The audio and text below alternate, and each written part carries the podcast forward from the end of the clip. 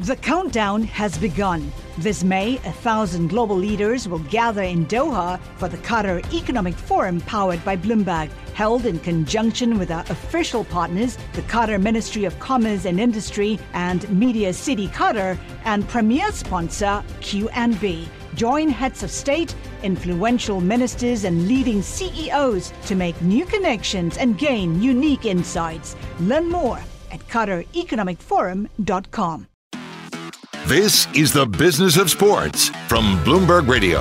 Hello, I'm Jason Kelly. And I'm Mike Lynch. We're here Mondays, Wednesdays, and Thursdays with you to explore the big money issues in the world of sports, talk to some of the biggest players in the industry. Today, we are very fortunate to have one of our insiders speaking with us, Bloomberg columnist Jonathan Bernstein. He had a recent column that caught both of our attention. Will Trump save the baseball season? Politics and the American pastime colliding. John, really nice to have you with us. Nice to be here. All right, so set up this column for us, and then I think we're all just going to complain about the fact that there is not going to be any baseball. But tell us what you set out to do here. Well, you know, it, it occurred to me that you know, Donald Trump's polls are terrible right now. He's sitting around, he's looking for a win, and he or somebody in the White House, it seemed to me, is going to say, you know what, we should solve the baseball problem because, you know, it looks like we're not going to have a baseball season. Um, and you know, Trump loves the idea of sort of you know bringing people that that he's the guy who could bring people together and get a big win. And you know, to to some extent it makes sense, but then I go into all the reasons why actually this is a terrible idea. If if Trump does try it, there's a really good chance it would backfire on him. There's no question about that. I mean, he, look what he wanted to do to all the football players that were kneeling during the national anthem. He wanted them all fired. He wanted them all cut. So is yeah. he going to take any, any, of the Major League Baseball player dissidents and just uh, just decree that they, they can't play, they're banned, or they're fired, as he likes to say? Yeah, I mean, he has this sort of self-image as a great, you know, as somebody who can come into the room in the last minute without any preparation and cut deals, and that actually isn't his skill set. And so, you know, there's, for better or for worse, reasons why the baseball owners. Uh, have their position, and you know, players are acting in their self-interest. Owners are acting in what they see as their self-interest, and you know, it's it's not the kind of thing where oh, just you know, everybody wants to make a deal, we just have to do it. The, the owners don't appear to want to make a deal, and so we're you know, that's where we are. That's not that's not something a president can do very much about. Yeah, and John, it is a reminder too of you know this is America's pastime in, in many ways. I mean, that, that's sort of underneath it feels like your entire premise here is that baseball is important to America. Is it still important to America in your estimation? Sure. I mean, you know, um, it's not the number one sport. Hasn't been for a long, long time. Um, there are tons and tons of baseball fans, tons and tons of football fans, tons and tons of basketball fans. Uh, uh, you know, quite a few soccer fans, hockey, et cetera, et cetera. But sure, um, you know, uh, there's still a lot of us who go through the, the you know from April till the last day of the World Series with baseball on in the background, or you know we we attend tons of baseball games, we buy tons of baseball memorabilia. Um, you know, it's it's a big deal. I was thinking about this uh, last night because I finally caught up with uh, the 30 for 30 on the McGwire Sosa uh, home run chase. I mean, it does remind you, it reminded me at least, baseball's fun to watch. the, the fun part about it is that it happens every single day. I mean, football, you watch the game on Sunday and then you you know, whine and complain about it or, or to thump your chest about it till about Wednesday. Then you start talking about, okay, who's coming up on the schedule this week. Baseball, you know, you turn the page every single day. And, you know, a, bad outing by a pitcher or a bullpen guy coming out of the bullpen who gets lit up is forgotten the next day when the team comes out and the starter goes a complete game and wins three to nothing. And that's one of the, the great parts about baseball. I, just, I still don't know if it's still America's game. I think football might be America's game now, but it still has that moniker attached to it. Yeah, what I always say about that, about the, the what's America's game, I, I'm I'm a fan of a dying sport. In, in, in addition to being a huge baseball fan, I'm also a horse racing fan. That's boy. what a dying sport looks like. you know, baseball's doing fine. It doesn't really matter to anybody what which what the I mean uh, on the margins. Sure, the ratings matter to the people who make money off of it, but baseball's not in any kind of danger. You know, it's it's doing fine. It's it doesn't have to be the number one sport to be a very healthy enterprise. But that raises a question, John, and and Lynchy, this is for you too. Like, is is the potential for no season going to mean the short term or mid term death of baseball? What do you think, John? Death, no. Um, You know, there's going to be some people who are upset, and there's people who, you know, form habits. And a few. one one of the things about baseball is it, it really is that day-to-day habit that you have, and that's the music of the summer for a lot of people. If you take it away for one one year, some of those people are going to find soccer, or they're going to find I don't know whatever else they do. Um, and and sure, that that is a hit. I don't think that baseball's in any danger of dying over it. But you know, in terms of the people who are within the game who are talking about money, yeah, you know, there's going to be people who cancel their season tickets. That's that's a hit. You know, I, I, I look at it this way: if baseball doesn't come back this year, uh, there's so many other sports to choose from. The NBA will be going on, golf will be going on, NFL preseason maybe, the NHL, and it's kind of like looking for that, that that favorite pair of shoes in your closet. You know, it's there. I say, well, I can't find it this year, but I'll here, here's three or four other pair of shoes that I can wear. Come next April, I'm, I'm going to have those shoes out and polished and shined, and I'm going to forget about that I couldn't find it in the closet come uh, July of 2020. Yeah, I think that's true for most people. So, John, let's talk about kind of how we got here this particular season and your read on this standoff that we're seeing between the owners and the players. And and Lynchy and I have talked about this a lot on this show this idea that it feels like just about everybody else was able to figure it out in some form or fashion. Now there's a little bit of dissent going on with a group of NBA players that that we've heard about. Feels like they're going to get past that. But this sort of intractable place where baseball finds itself how did that happen uh, from your perspective?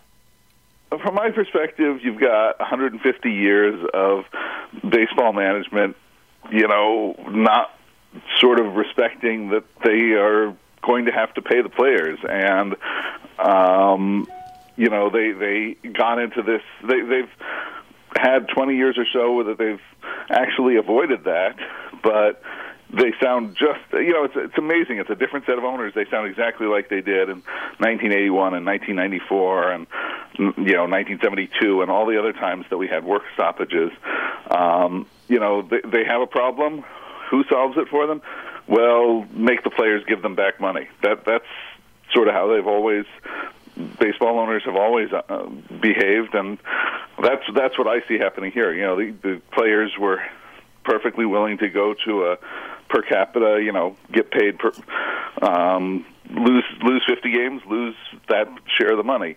Um, but you know, the the owners said, "Ah, well, and while we're at it, let, give us back more money." And you know, that's just there's no reason for the players to go for that.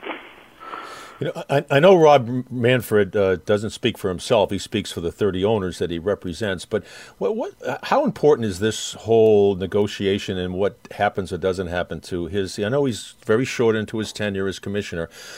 How does it affect his legacy as commissioner of Major League Baseball? That's a good question. Um, you know, I think what you said is correct that that he speaks for the owners, and I don't think he'd be doing this if that wasn't uh, pretty close to a consensus. What, one of the things that I'm looking for is are we seeing any dissent from any of the teams? And so far, I don't see that. Um, you know, that's his job is to represent the owners. That's what he's going to do. And, and then he'll wind up in the Hall of Fame because no matter how bad the commissioners are, they all wind up in the Hall of Fame. right. But it does, you know, uh, Lynchy, going back to even the setup to your question or, or your question itself, I mean, is it the is it ultimately the job of the baseball commissioner to you're right i mean he he effectively represents the owners but should that be his job i mean lynchy what do you think The countdown has begun. From May 14th to 16th, a thousand global leaders will gather in Doha for the Qatar Economic Forum powered by Bloomberg. Join heads of state, influential ministers, and leading CEOs to make new connections, gain unique insights, and uncover valuable opportunities in one of the world's most rapidly rising regions. Request your invite for this exclusive event at QatarEconomicForum.com. I, I, think he should be the leader. He obviously is the face of, of management and ownership. And I think the way that he handles the players and handles the situation, I think certainly affects uh, how what the players think of him. I'm looking at, you know, probably the best player commissioner relationship of the four major sports right now is the NBA. Yeah. I think the players have a great deal of respect for, uh, for Adam Silver. Um, I'm not so sure about Roger Goodell. And Gary Bettman, I think the players, uh, hockey's, hockey's a different breed. They like everybody. They don't dislike anybody. So uh, anybody could be in as commissioner, and they would like them. But you know, Manfred is isn't isn't even close to the relationship that Silver has with the NBA. Uh, you know, and that's been true forever, right? I mean, yeah. it's not like. Yeah. I, I guess in his later years, Bud Selig was able to do something, but that was mostly because the union, the baseball union, acted unusually weak um, for a while, and now they're sort of standing up for themselves for the first time in a while, and you know, boom, we're right back at it. Uh, and you know, this is all happening with baseball coming up on the collective bargaining agreement right. ending soon, and so that's really the context for all of this. All right, so Joe, we neglected to ask you an important question. Who's your team? I'm a Giants fan, San Francisco Giants. Got it. Interesting. Lifelong? Oh yeah, yeah. Interesting. Is that where you grew up, or what? What's the what's the legacy I'm from there? Phoenix, Arizona. Um, my dad was my dad is from New York originally, and was a Giants fan growing up. Um, so I got it from him. Then, in addition to that, the Giants had spring training in Phoenix back when spring training was wonderful, um, because people didn't. In, when I was a kid, it was not well attended, and you know you could walk up and get seats. Um, and also the AAA team was there. Phoenix was the uh, Giants AAA team for a long time before they got their own team. Um, so I, I'm a diehard Giants fan for many years. Yeah, from way back.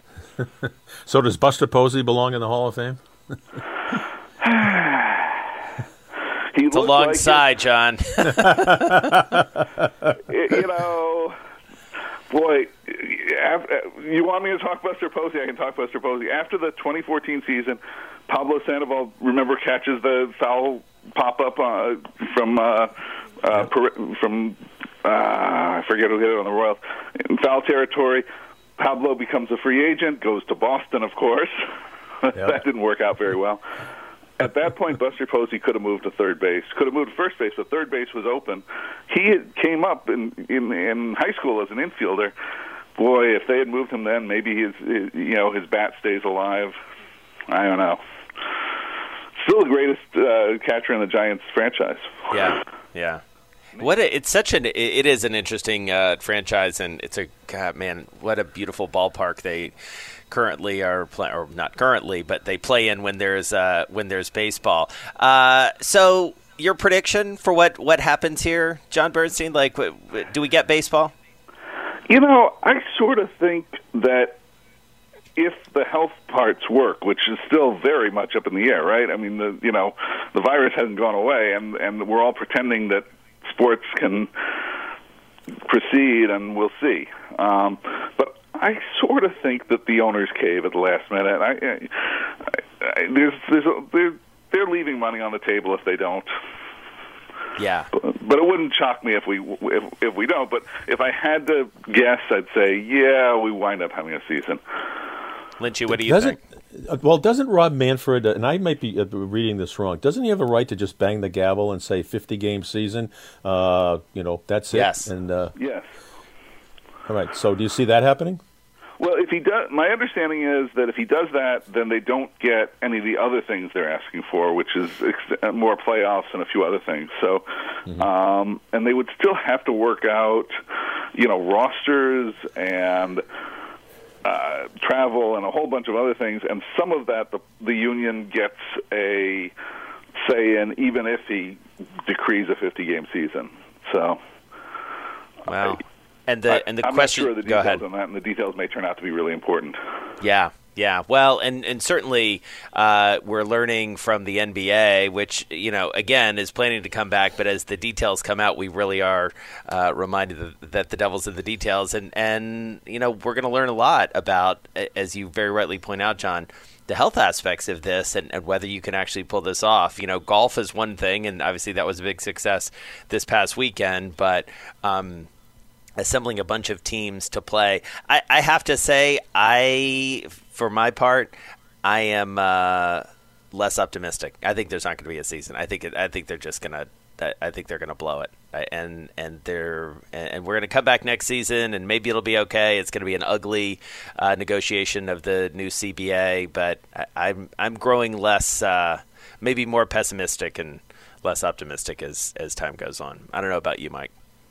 Well, these things usually uh, are resolved eventually. Uh, 94, unfortunately, cost us the World Series. Yeah. So maybe the same thing will happen now. And I'm, I- I'm sure we've all read the same thing that there are at least a half a dozen, maybe more owners who really don't mind packing it in this Yeah. year. Uh, and that's that's gonna that's, the thing that seeing that headline was actually what made me think, okay, there may not there may not be a Yeah. season. I don't know how uh, you know powerful a constituency that ultimately is, but um, you know, but who knows? And maybe, uh, as John Bernstein says in his column, it's a great one. Read it on the Bloomberg and Bloomberg.com.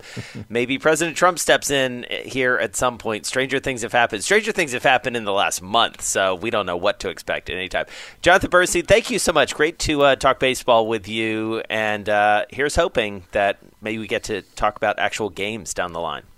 Thank you. It was fun to do. All right. Thanks, Be well. Thanks, John. Well, later this week, we'll speak with DC United owner and co chairman Jason Levien. Catch our podcast right here every Monday, Wednesday, and Thursday. I'm Jason Kelly. Find me on Twitter at Jason Kelly News. And I'm Mike Lynch. You can follow me on Twitter at LynchyWCVB. And you're listening to Bloomberg Business of Sports from Bloomberg Radio around the world. The countdown has begun. This May, a thousand global leaders will gather in Doha for the Qatar Economic Forum powered by Bloomberg, held in conjunction with our official partners, the Qatar Ministry of Commerce and Industry and Media City Qatar, and premier sponsor QNB. Join heads of state, influential ministers, and leading CEOs to make new connections and gain unique insights. Learn more at QatarEconomicForum.com.